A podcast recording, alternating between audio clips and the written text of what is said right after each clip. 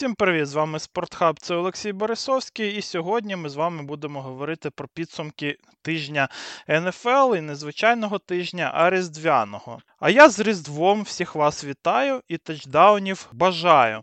Заколядував я вас е, вже трошки, так що тепер маєте ви перейти за посиланням і підписатися на наш Patreon. Тому що давайте коляду, а то далі йду. Окей, е, на цьому тижні в нас було доволі багато цікавих матчів. Е, насправді видався дійсно цікавий тиждень. За Excitement індексом, наприклад, у нас було відразу 6 матчів з оцінкою вище восьми. Е, наприклад, е, матч-лідер за ексайтментом це Buffalo і Chargers отримав 9,3 пункти. Але в цілому вибір на матч е, тижня був також дуже великим. Але розпочнемо ми вже за традицією з матча у четвер між Лос-Анджелес Ремс і Нью-Орлеан Сейнтс. В цьому матчі перемогу здобули Ремс з рахунком 30-22, але треба сказати, що насправді матч був не таким близьким, як оцей е, підсумковий рахунок. Е, і, напевно, цей рахунок він скоріше говорить про відмінну механіку камбеків в НФЛ, ніж про більш-менш однаковий рівень команд. Цей матч був е, дуже важливий у боротьбі за вихід в плей-офф, е, так як зустрічалися дві команди з результатом 7-7. Щоправда, Ремс і грою виглядали набагато краще в останній час і грали також вдома, так що їх шанси на перемогу здавалися мені вище.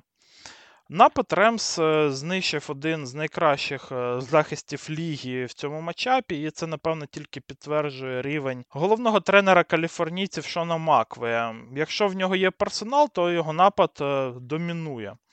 І дуже відкрите питання, звісно ж, чи це гравці роблять Макве, чи він їх. І, і припустимо, це Кайрен Вільямс. Кайрена я помітив для себе ще минулого сезону, але Маквей чомусь забенчив його за Кемомейкерсом в кінцівці сезону. Ну, було незрозуміло, хто буде взагалі головним ранером на початку сезону. Ну як, здавалося, що це буде Ейкерс, але насправді е, це була просто така, ну, типу, реклама Маквея в надії, що Ейкерса хтось е, все ж таки виміняє. Але в цьому сезоні вже Кайрен грає на дуже високому рівні, і хто в цьому винен, е, це відкрите питання, але як завжди, напевно, істина ну, десь посередині. Тому що ми маємо ситуацію, коли Вільямс за 11 матчів набрав вже 1057 ярдів, що є другим показником в лізі. А по ярдам за гру він е, випереджає навіть Крістіана Маккефрі. І також в нього є 18 броукен теклів, що є п'ятим показником в НФЛ а у розрахунку за гру він тут програє тільки Джеймсу Конору в лізі. І Маквей же ж явно не скидає текли з Вільямса, так що це не заслуга тренера, а раннера. Але і коучинг Шона, і блок онлайн дає Кайрену аж 3,8 ярди до першого контакту, що є другим показником в НФЛ е, після Дейвона і Шейна для раннерів з більш ніж 50 виносами. Також Маквей будує напад е, таким чином, що суперники вбачають все ж таки пасову загрозу більшою небезпекою. І це дуже допомагає Кайрену набирати статистику. Наприклад, у Вільямса з великим відривом найнижчий показник в НФЛ за відсотком важких е, боксів проти нього. Цей показник е, у всього 5,29% снепів, коли проти нього в боксі 8 або більше захисників. І, наприклад, наступний найнижчий йде вже в Малза Сендерса, це вже 8%. А в лідера ліги Крістіана Маккефрі це майже 37%. Це, до речі, напевне, є причина, ну чому Крістіан є найкращим атакувальним гравцем ліги в цьому сезоні, і, можливо, навіть і переможцем MVP, тому що мати таку стату в таких умовах надзвичайно складно і у захмарному рівню його гри не може бути взагалі ніяких сумнівів. А історія Кайрена, як ми бачимо, це сукупність і його гарної гри, і умов, яких йому створив Шон Маквей. І ці умови, напевно, найкращі в лізі для ранерів.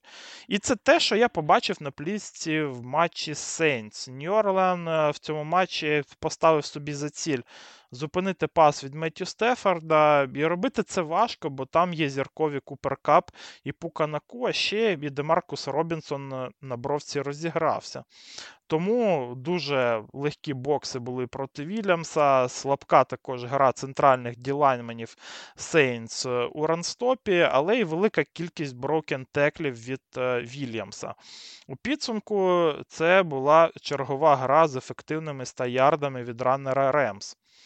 Але трагедія цього матчу для Нью-Орлеана була в тому, що вони були готові до такого підсумку від гри по землі, але намагалися лімітувати набір ярдів е, по повітрю. Але взагалі нічого не змогли там зробити з Пукою Накуа і Меттю Стефордом. Ще і Капі, Робінсон вони також набрали своє. А 4 з 5 гравців з найбільшою кількістю теклів у Сейн це були гравці секондарі, і все тріо корнерів було в їх числі.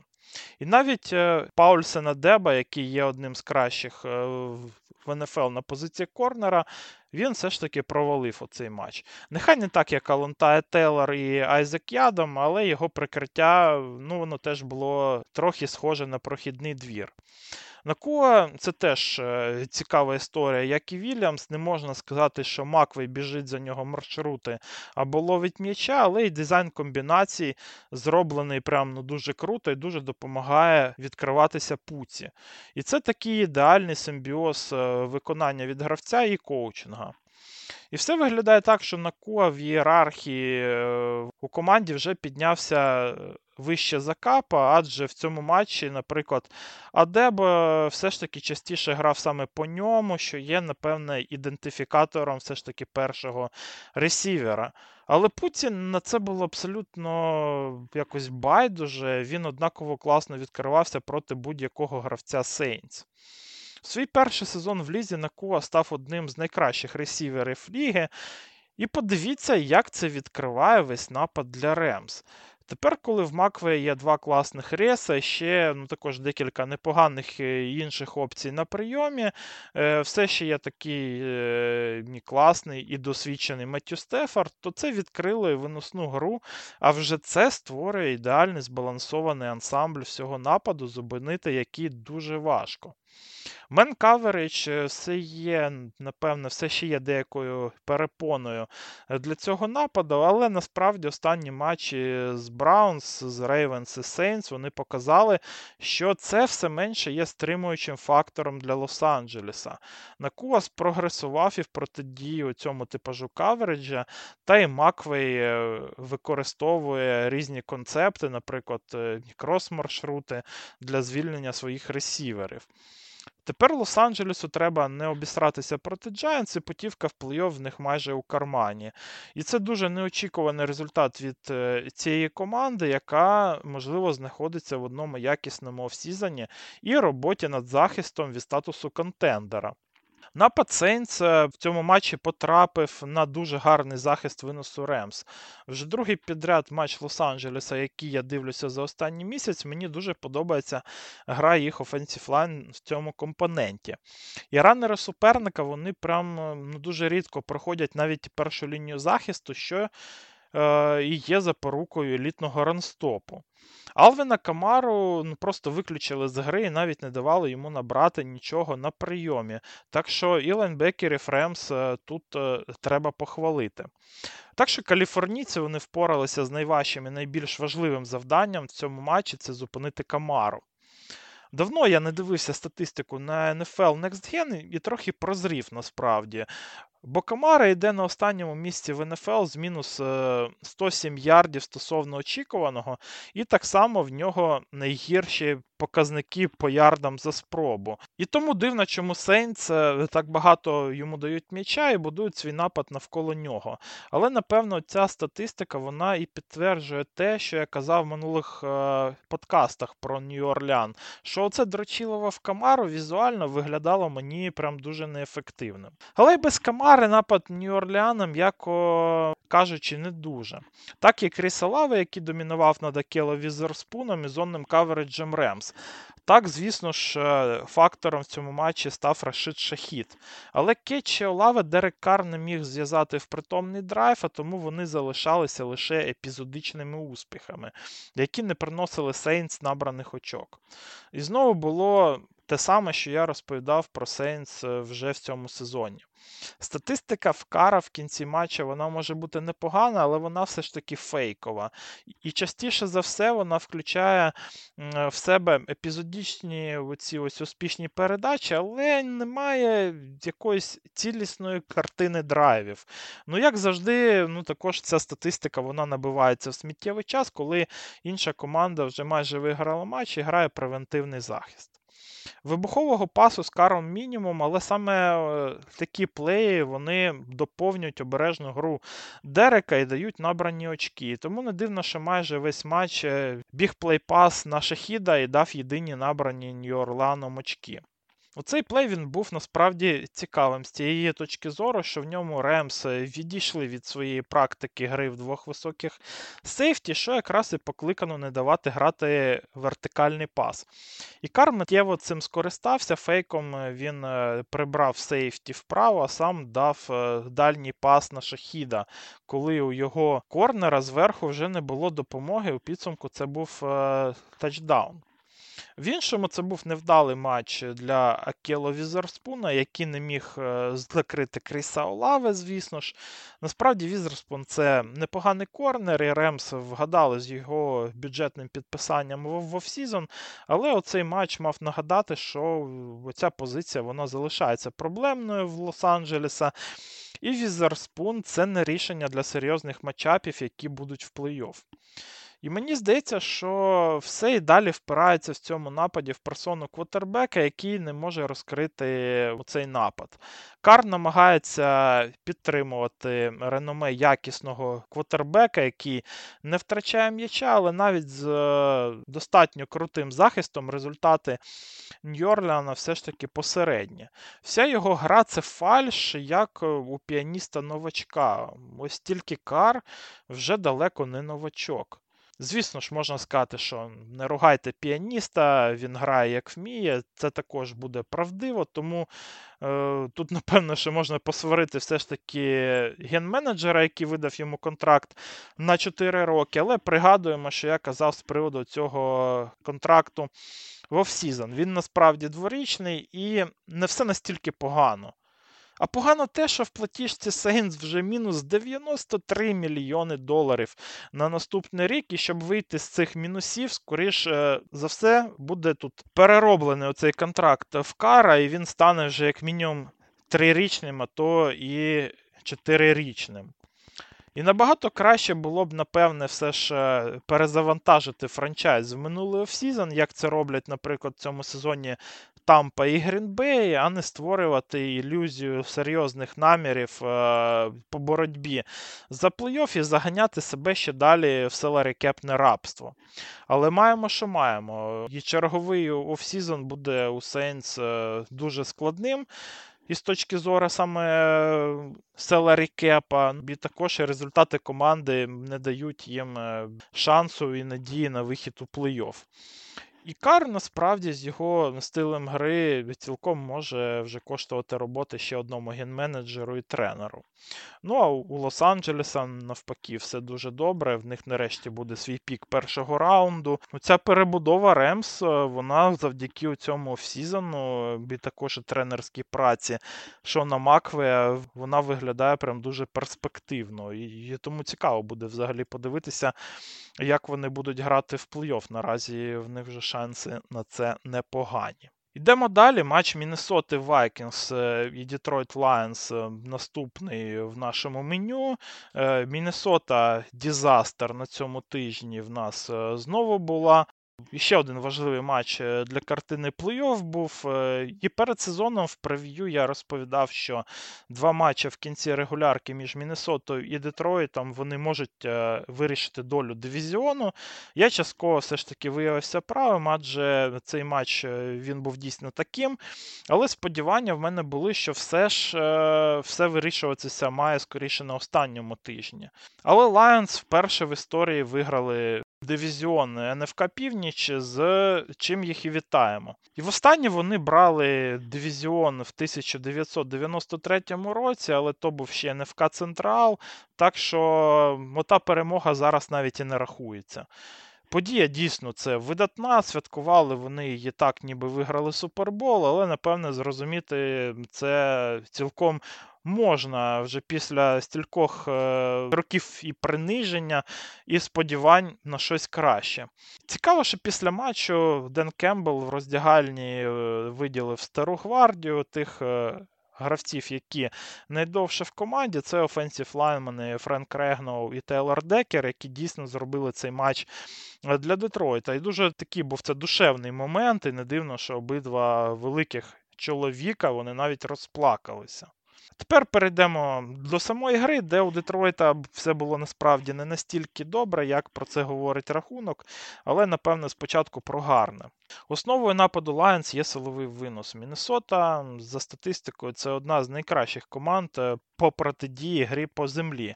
Але це ще один приклад у того, що треба дивитися футбол, а не Excel, щоб розуміти деякі речі. Справа в тому, що Vikings не так гарно зупиняють якраз таки силовий винос, тому для них е, Lions це неприємний матчап. І оцей винос він і показав себе в цьому матчі. 143 ярди за 40 виносів і 3 тачдауні вони стали одним з ключів до перемоги гостей.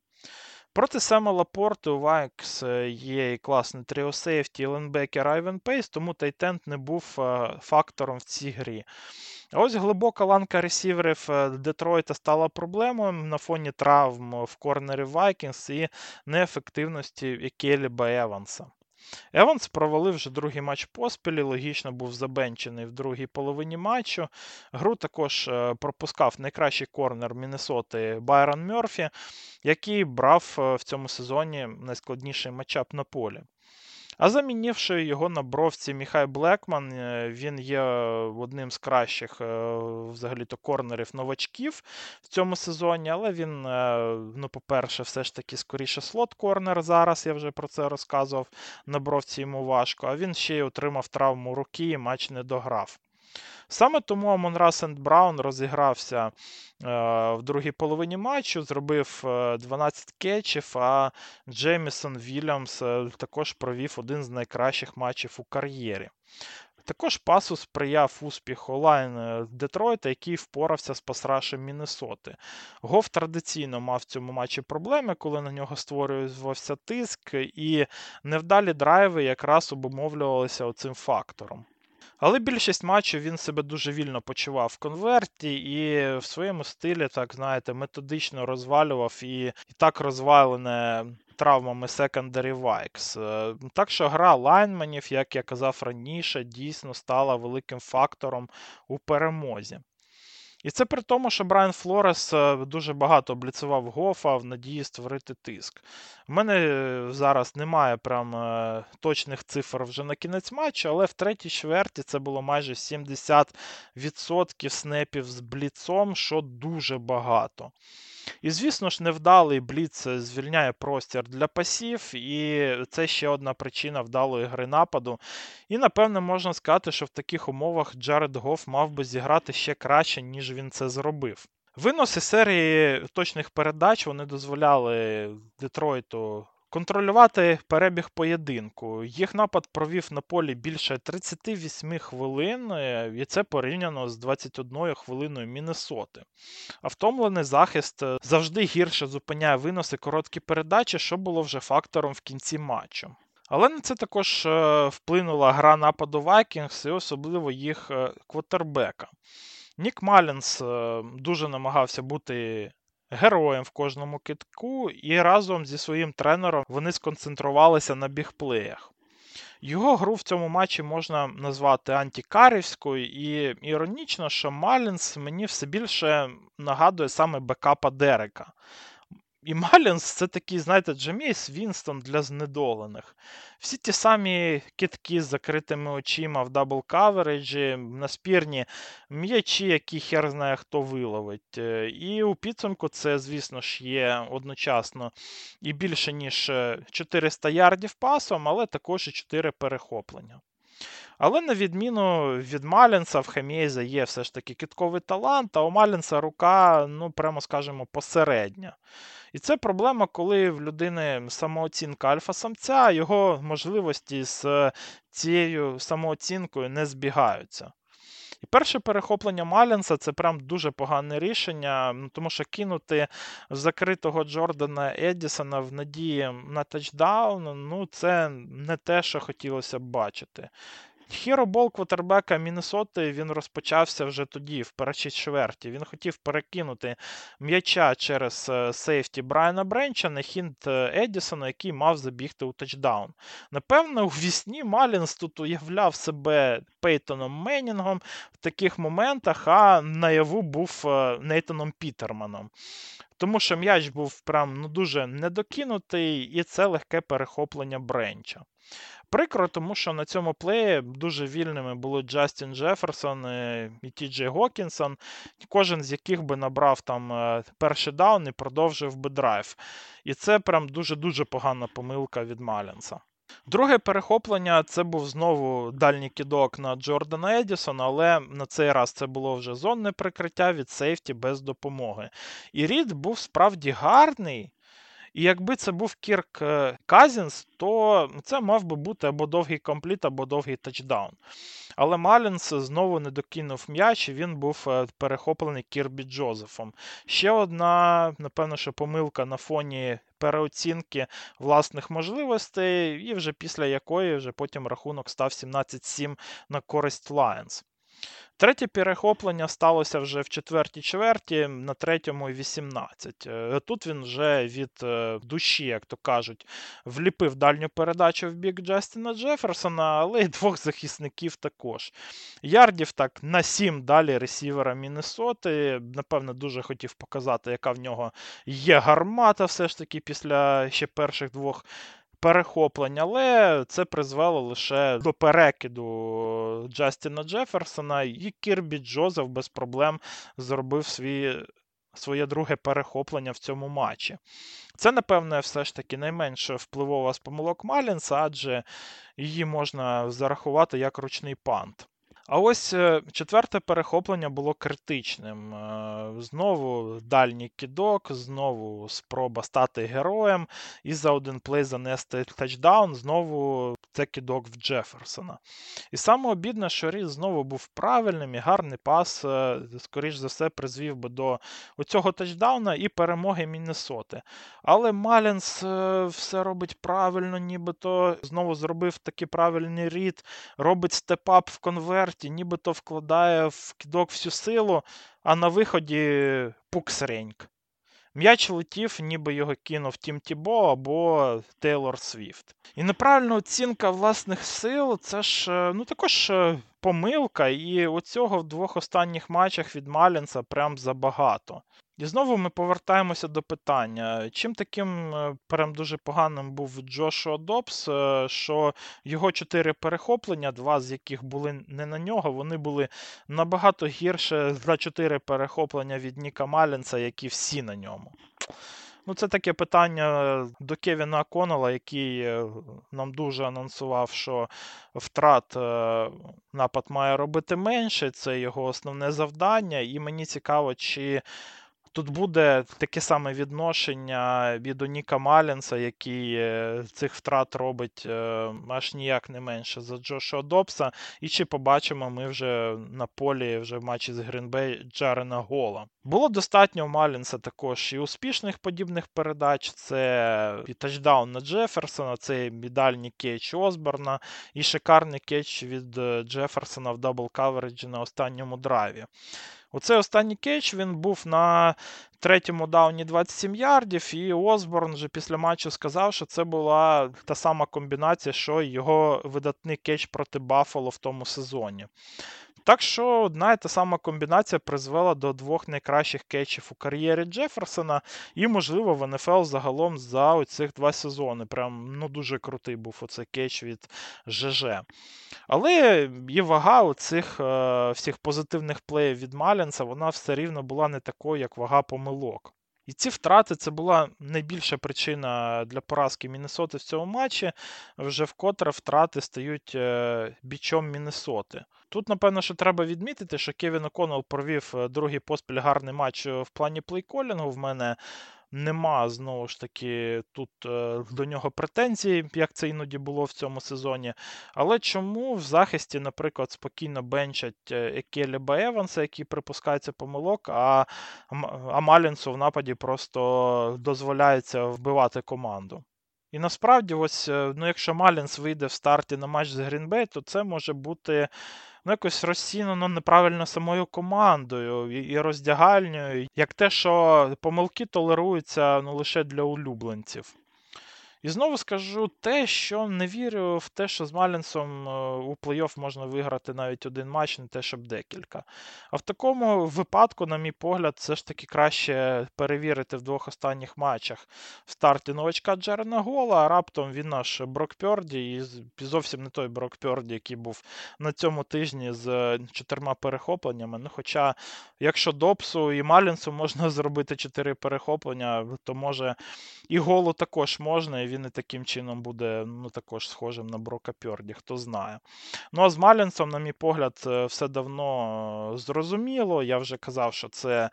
Шоу цей квотербек він е, втрачає м'яча ледь не найбільше всіх в лізі. Ну, Більше тільки міч Трубіски робить поганих кітків за останні роки, а тепер, можливо, з цим останнім матчем вже можливо і Малінс вийшов на перше місце по цьому показнику. Друга причина у поразці Міннесоти це травми. Тому що одночасно на полі були відсутні Кірк Казінс, Брайан О'Ніл, Ті Джей Гокінсон, Джордан Едісон, Мекай Блекман, Байрон Мерфі і Ді Джей Воннам. А це основний квотербек, два з трьох найкращих е, цілей в нападі, два кращих корнера, зірковий правий tackle і основний pass rusher. І це все дуже вплинуло на гру команди в другій половині, де опцій, особливо на прийомі і у секондарі, було не так багато. Якщо ви думаєте, що це все відмазки, що ну, типа, травми у всіх команд є, то е, це з одного боку і правда, але я би подивився на підсумок цього матчу, якщо в Міннесоті був би здоровий склад, а грали би вони не проти Джареда Гофа, а проти Хендона Хукера. І без Сема Лапорти, Джеймісона Вільямса, Пенея Сівела із запасними корнерами. Я думаю, що для розгрому, наприклад, вистачило би просто заміни Джареда Гофа на Хукера. Третя впливова, але все ж найменша причина це, напевне, суддівство. Цього сезону в НФЛ ем, з цим все дуже погано. Ну тому що якось, знаєте, е, я стараюсь на це не зважати, і помилки вони були завжди в суддів. Але вже років 5 я точно не бачив стільки випадків в НФЛ, де б ці помилки вони впливали на підсумок матчу, і щоб вони були просто ну, настільки грубими. І в мене складається знову ж таки вперше за довгий час. Е, таке враження, що деякі бригади, як в стилі NBA, спеціально вбивають деякі команди. І на цьому тижні ми вже бачили один з найгірших е, колів сезону в матчі між е, Кароліною і Грінбей, який вбив там Пентерс.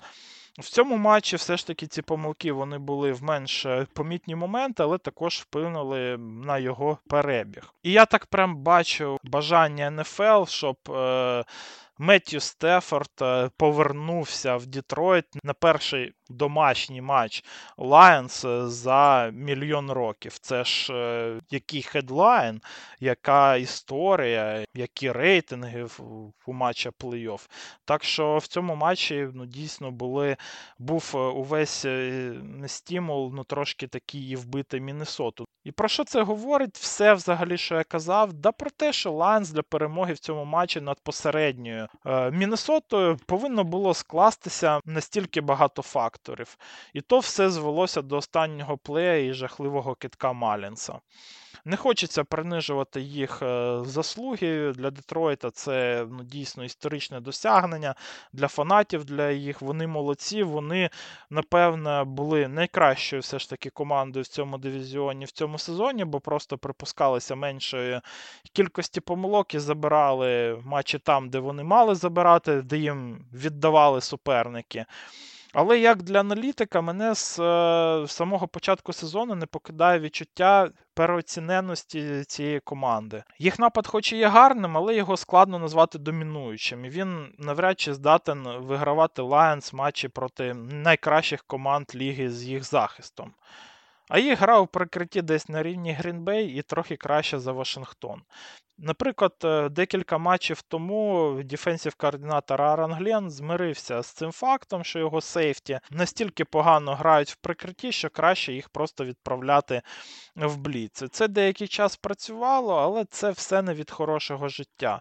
Тому за рівнем гри, якось чесно кажучи, вони для мене десь на рівні минулорічної Міннесоти, яка також е, була непогана в нападі і жахлива в захисті, і виграла дивізіон лише за рахунок е, вдачі. Але календар і пруха це штука така, е, що ці можливості ну також їх треба використати. І Дітройт, напевно, що як ніхто інший, все ж таки заслуговує, щоб фортуна ну, хоч колись повернулося повернулася до них обличчям.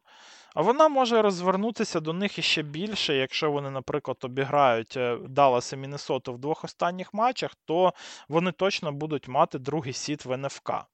А якщо Сан-Франциско програє один матч, то і взагалі Лайонс е, зароблять bye week. Щоправда, в мене є сумніви, що їх шлях в плей-офф е, він все ж таки продовжиться дуже довго.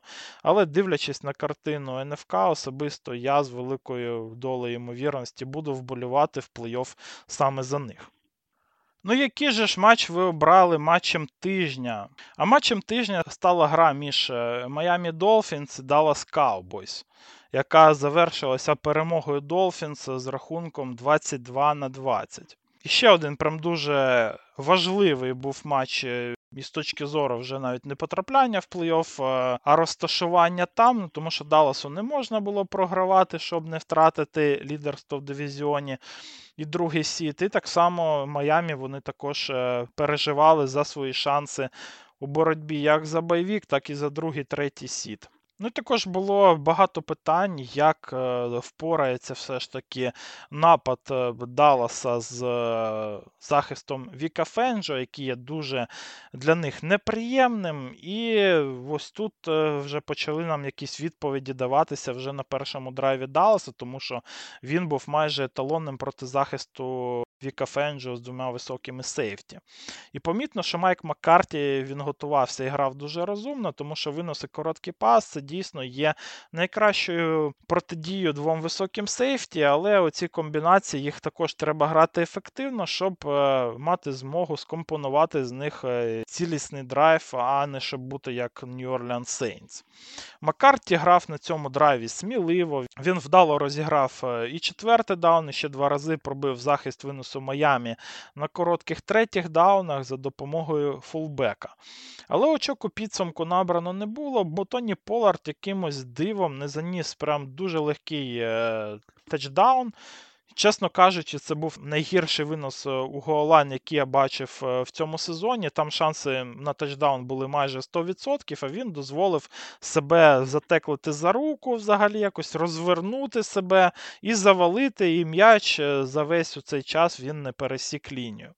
А на наступному снепі Дак Прескот зробив фамбл при невдалій вкладці на опції в руки фулбеку. І то, що спрацювало два рази на цьому дауні і дозволило набрати один ярд, е, на цей раз воно е, вже призвело до фамбла. І взагалі, ось ці ці вкладки на фулбека це ну, якийсь вже, напевно, що підсумок е, для роботи Тоні Поларда на коротких ярдах, так що якихось і тачдаунів від нього, напевно, що у майбутньому очікувати вже треба трошки менше. Наче все було добре, і до Маккарті взагалі не було претензій за цим першим драйвом, але виконання від Прескота і Поларда за ярд е, до заліковки Долфінс воно призвело до втрати очок. Ну, хоча як до втрати? Це ж е, ситуація з класичного Валерія Коломойського. Ми не втратили, ми не дозаробили. Гра Поларда і лінії нападу в цьому матчі Е, вони стали головними проблемами для Далласа. Справа в тому, що ранер Далласа грав е, взагалі проти ну, дуже легкого боксу, так як Майамі сконцентрувалися саме на каверіджі, і проти виноса у Cowboys е, ну, дуже часто в боксі було всього 6 захисників. Але використати подібні позитивні обставини виносна гра техасців не змогла. Лінія програла боротьбу Ділайн е, дільфінів просто в хлам, причому це стосується як ранблоку на протязі всього матчу, так і пасблоку у першій половині. А Полард якось не генерував е, взагалі ніяких додаткових ярдів і виглядав скоріше як Соні Мішель, а не Динамо машина зразку минулого сезону. Не знаю, що саме вплинуло на ефективність е, Тоні цього сезону, чи це велике навантаження, як я до цього думав, чи він ну, просто не здатен тримати удар, але все вказує на те, що найкраща роль для Поларда на наступні сезони це явно не одноосібний властелін Бекфілда. Парадокс в тому, що Майамі малими силами зупинили виносну гру Далласа, а основною частиною команди не змогли впоратися з пасом Cowboys, який набирав по 0,36 PA за передачу, що є елітним показником. У кавереджі Фенджо вирішив, як то кажуть, е, поставити на інфраструктуру і довірився своїй зонній схемі. І розплата за це вона прийшла майже відразу на другому драйві Далласа, де Сіді Лем розташувався в слоті і пробіг базовий сленд маршрут. Але так як е, Майамі грали зону, то по ньому щільно ніхто не грав, а слот Корнер був занадто далеко, щоб завадити Лембу спіймати м'яч або відразу його хоча б затеклити. І так само і сейфті були прям дуже від нього далеко і значно поступалися ресіверу Далласа в атлетизмі, щоб наздогнати його і зробити успішний текл. Ну, Так що це був е, легкий ідеальний тачдаун. Щоправда, більше у першій половині успіхів нападу Далласа не було. Е, взагалі склалася така ситуація, що провал виносу унеможливлює виконання методичного геймплану, як е, Даллас грав на першому драйві. Тому Маккарті в другій половині зробив все ж таки ставку на бігплеї і вже доповнював їх виносом і коротким пасом. Пас-блок е, заграв набагато краще і, напевно, що навіть звів другу половину до своєї невеликої перемоги над пасрашем Майамі. І це дало Прескоту й ресіверам е, більше часу і відкрило ці самі можливості для бігплеїв. І Дак виконав декілька елітарних просто кидків, як то big play на Толберта, пас на Лемба чи тачдаун на Кукса в кінці матчу. Прескот е, все ж таки також він припускався малої кількості помилок при передачах, і загалом його гру можна оцінити в цьому матчі прям дуже високо з урахуванням знову ж таки і геймплану захисту Майамі, і скільки гравців було в кавереджі проти Прескота. І тут е, дивишся стату в бокскор, і там ну, такі доволі посередні показники: 252 ярди, 2 тачдауни, і поразка Далласа 20 набраних очок. І тут е, насправді ну, дуже легко підловити аналітиків по бокскорам, адже саме вони і критикували б Дака по цьому матчу. А якщо дивитися плівку, то це була прям ну, дуже потужна гра від QB Cowboys. Ну, також це був е, черговий класний матч від е, Сіді Лемба, який тепер є лідером ліги по EPA серед ресіверів. Обійшов, до речі, Таріка Гіла. Майамі в нападі грали для себе ну, достатньо стандартно, абсолютно нічого нового я не побачив в них. Та і нащо, напевне, якщо це все прекрасно працює. Їх винос е, за статистикою був е, не дуже ефективно, але, але насправді він давав успішні плеї у важливі моменти. Так що, якщо дивитися, наприклад, статистику EPA і ярди за спробу, то вони зіграли не дуже, м'яко кажучи, але якщо дивитися із точки зору е, відсотка успішних плеїв, то загалом в напада 51,6% це доволі непогано. Травма Джелена Водла, вона все ж таки мала вплив на матч, бо його єдиний плей він показав, е, наскільки це вибуховий плеймейкер. Водл був е, в моменті з е, своїм дальнім кетчем проти менкавереджа від Стефона Гілмора на правій бровці і просто пробіг на швидкості повз нього. Гілмор це вже віковий гравець, він все ще залишається дуже крутим. Технарем це дуже прям е, розумний корнер, але по атлетизму він вже програє найкращим ресіверам ліги. І тому залишати його один на один проти Гіла або Водла без е, сейфті зверху якось неправильно було із е, точки зору Дена Квіна. У подальшому Гілмор і Бленд на іншій бровці вони грали прям ну, дуже м'який каверидж е, у преснепі. Вони давали десь 8-10 ярдів запаса. Ну, ось такого якраз таки простору е, для ресіверів Майамі. В принципі, короткі передачі не були проблемою для Гіла і Седрика Вілсона. Вони їх наловили. Але після 50-ярдового кетча Водла максимумом для е, для ресіверів Dolphins був кетч на 21 ярд. Ну, Вони там зробили е, все ж таки декілька кетчів на більш ніж 15 ярдів, але як таких е, бігплеїв від нападу Майами ми вже не бачили в цьому матчі. В діло. І тут е, ну, також е, вступали судді. Наприклад, був е, фантомний Рафін Зепесер у Майкі Парсонса вже поблизу заліковки Далласа, і він призвів не тільки до підгоряння його передачини, а й до тачдауну Мостарта на наступному снепі що ну також якось е, доволі неправильно. На мій погляд, е, судді неоднаково трактують оці моменти з Рафін Зепесер, і в деяких моментах для пасрашера взагалі немає як уникнути цього контакту після китка квотербека. Але там такий контакт, що ну я не знаю, як це може бути Рафін Passer. Судді інколи тут все ж таки пропорції кидають, і це реально ну, дуже впливає на перебіг матчу, бо отримати на ключовому якомусь плей ще і поблизу заліковки. Ось такий штраф, і замість, е, ну, ну, наприклад, третього дауна отримати перше ще і зовсім поблизу заліковки, це ну, дуже велика різниця насправді. Загалом захист е, Далласа впорався з завданням лімітувати напад Майамі. Вони пропускали деякі бігплеї і дали набрати 22 очки, але і свою долю крутих плеїв вони також мали.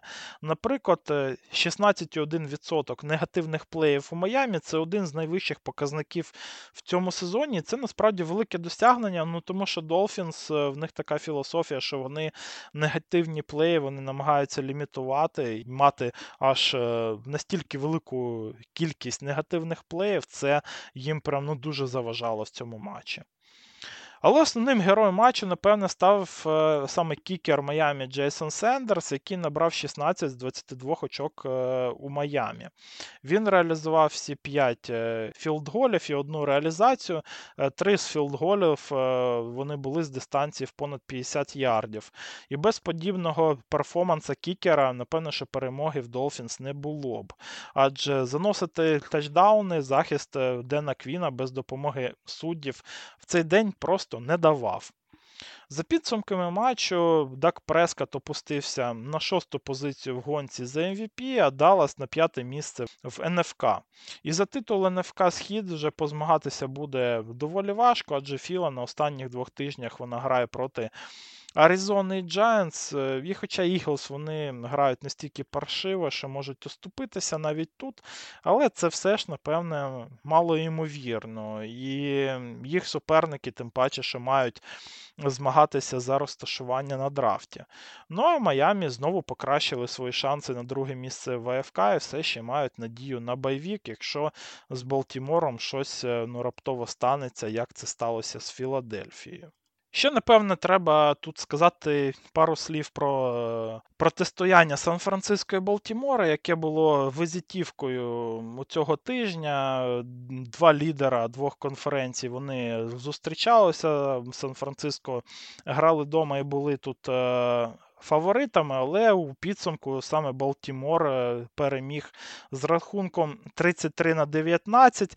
Жахлива гра для Брока Пьорді, 4 перехоплення, абсолютно нічого він е, не зміг зробити із секондарі Балтімора. Лютували там сейфті, про яких я вам весь цей сезон розказую, які потім зробили ще одне перехоплення на Семі Дарнольді вже в кінці матчу. І тут е, я бачив, що є багато критики на адресу Кайла Шенехана і за те, що в Шенехана 0,37 результат, е, ну коли його команда програє 8 або, більше очок у четвертій чверті. Це єдина команда, яка не має перемог з 2017 року. В таких ситуаціях це, звісно ж, все погано. В них навіть вже 0,38 е, з урахуванням цієї поразки в таких ситуаціях. Це погано, і це знову ж таки, я вже про це якось розказував цього сезону. Це пов'язано з тим, що вони занадто схематична команда, занадто тренерська команда. А коли у четвертій чверті треба відігруватися і виходити з зони комфорту, то їх квотербеки просто не здатні цього робити, а інколи, напевно, що не здатен не сам тренер, тому що уся та ситуація у Гоалайн, е, ну коли з одного ярду вони не змогли занести, хоча у вас є, блін, найкращий ранер і, напевне, найкращий атакувальний гравець цього сезону НФЛ загалом, ну просто даєш йому м'яч 3-4 рази, і він вам один ярд якось має проходити. Але Шенахан щось таке начудив, і закінчилося все це діло перехопленням Сема Дарнольда, і це також, напевне, симптоматійно. Але наскільки поганий оцей результат 0,38? Е, тут я буду оперувати саме до статистики, тому що. У всіх команд НФЛ в таких ситуаціях він рейд всього 7%. Тобто в таких ситуаціях, коли е, вже команди в НФЛ програють 8 і більше очок е, у четвертій чверті, то команди виграли всього 98 матчів, а програли 1337 матчів. Найкращий відсоток е, перемог в таких матчах е, у Канзаса, ну дійсно, в них найкращий квотербек в лізі, це 30% перемог. Тобто це навіть там не 50, не 60%, не 90%, це 30%. Це найкращий е, win rate 6 і 14. Ось такі результати в Канзаса.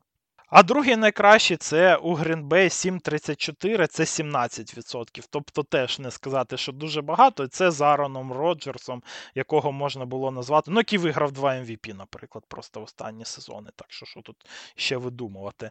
Наприклад, у Сіетла е, ці показники це 1,38, в Кароліни 1 на 58, в Індіанаполіса 1 на 36. У Балтімора 2,22, наприклад, якщо ми вже говоримо про якісь елітні франчайзи. В Далласа 2,37. У Петріот це 3.35, і це ще з Томом Брейді трошки. І це такий підсумок, що просто якби ну, жодна з команд НФЛ вона стабільно в таких ситуаціях не виграє. І другий, напевне, підсумок, що найбільший шанс на камбек є в тих е, команд, в яких просто тупо краще квотербек, який діє якось більш якісно саме самостійно. Е, ну Тому що треба знову ж таки швидко, щоб відігравати велику кількість очок, треба грати швидко. І це значить, що квотербек сам е, ну, дуже часто має приймати рішення, має оці всі ноу-хадли, ними керувати. А посередній квотербек в таких ситуаціях він просто вам нічого не зробить. Так що, знову ж таки, 0,38 з однієї сторони це дуже погано, з іншої сторони, в принципі, це не є чимось таким, що е, це прям унікальне явище в інших команд, в ряди інших достатньо сильних команд. Ну, приблизно такі самі результати. І ніхто насправді такі матчі не виграє в клатчах е, дуже часто. Так що краще мати все ж таки лідерство в кінцівках матчів, аніж е, якось вже сподіватися на якісь яскраві камбеки. Трошки зупинимося на гонці за плей-офф, як завжди, вже в нас така традиція складається. ВФК Балтімор після перемоги продовжує займати перше місце 12-3, Майамі 11-4 на другому місці. Канзас е, несподівано програв Лас-Вегасу з рахунком 14 на 20, але все ще залишається на третьому місці. 9-6. Джексонвіль також програв свій матч, але так само залишається на четвертому місці в конференції 8-7, хоча Індіанаполіс і Г'юстон вони також йдуть з такими самими показниками. І, до речі, всі ці команди на цьому тижні програли з дивізіону АФК Південь. Клівленд Браунс на п'ятому місці 10-5. Джо Флако виглядає так само круто, майже як е, і у свій е, чемпіонський run в Балтіморі.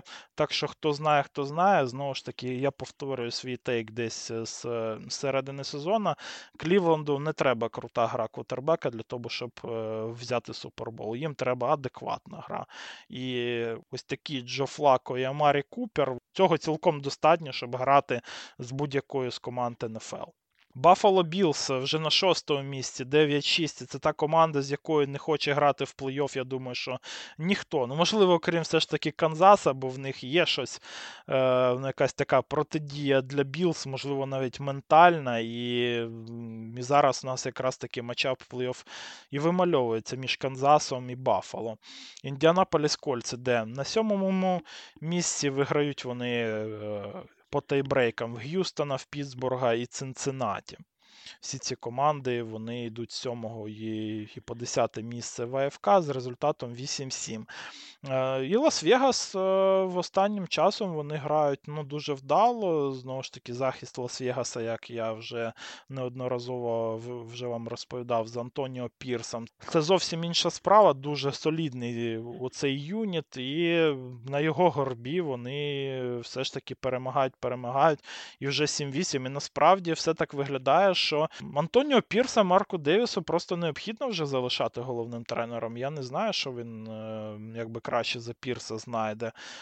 Ну, реально команда за Пірса б'ється просто. І і виграти матч е, в Канзаса, при тому, що Ейден Конал там жодного компліта за три чверті не зробив. Це якась дичина, і це, напевне, найкращий буклетик продажний для Антоніо Пірса на посаду вже постійного головного тренера Рейдерс. Денвер Бронкос вже майже втратив е, всі шанси на плей-офф, Вони йдуть на 12-му місці, 7-8 в них також. Якщо дивитися тут на відсоткові якісь зміни, то найбільше, звісно ж, додали Баффало. Вже кілька тижнів поспіль е, вони ростуть більше за всіх, плюс 21%. На потрапляння в плей-офф вже майже 85% на плей-офф в них є. Також 9% е, тут здобув собі Лас-Вегас, і з команди, яка вже мала 1% чи 2% на плей-офф, в них тепер е, більше 10% є. Це, звісно, ще шанси не дуже робочі, але це ну, хоч щось. Втратили 13% Г'юстон, 12% Денвер тут нас втратив, 9% Цинциннаті і 7% Індіанаполіс. В НФК ситуація така, що Сан-Франциско все ще йдуть на першому місці 11-4, але відразу дві команди вже мають однакові з ними показники саме за перемогами. Це Філадельфія, яка йде на другому місці, і Детройт на третьому місці. І тепер все буде вирішуватися на двох останніх тижнях. Е, і подивимося, хто все ж таки залишиться з bye week -ом за підсумками регулярки в НФК. Тампа продовжує вигравати так само. Ну, ну, Дуже крутий Бейкер Мейфілд і Майк Еванс. 8-7 в Тампи і четверте місце е, в НФК. Даллас опускається на п'яте місце з результатом в 10 5 5 е, і Фро е, для Cowboys. На шостому місці йдуть Лос-Анджелес Ремс, на сьомому місці Сіетл Сігокс. Е, це два останніх місця в плей-офф. Ось так. Ті команди, які були дев'ятими і десятими на минулих тижнях, вони вже шості сьомі, і тут е, Лос-Анджелес виграє поки що місце е, в зоні плей-офф е, у Сіетла завдяки ну, тому, що вони їх перемагали в цьому сезоні два рази.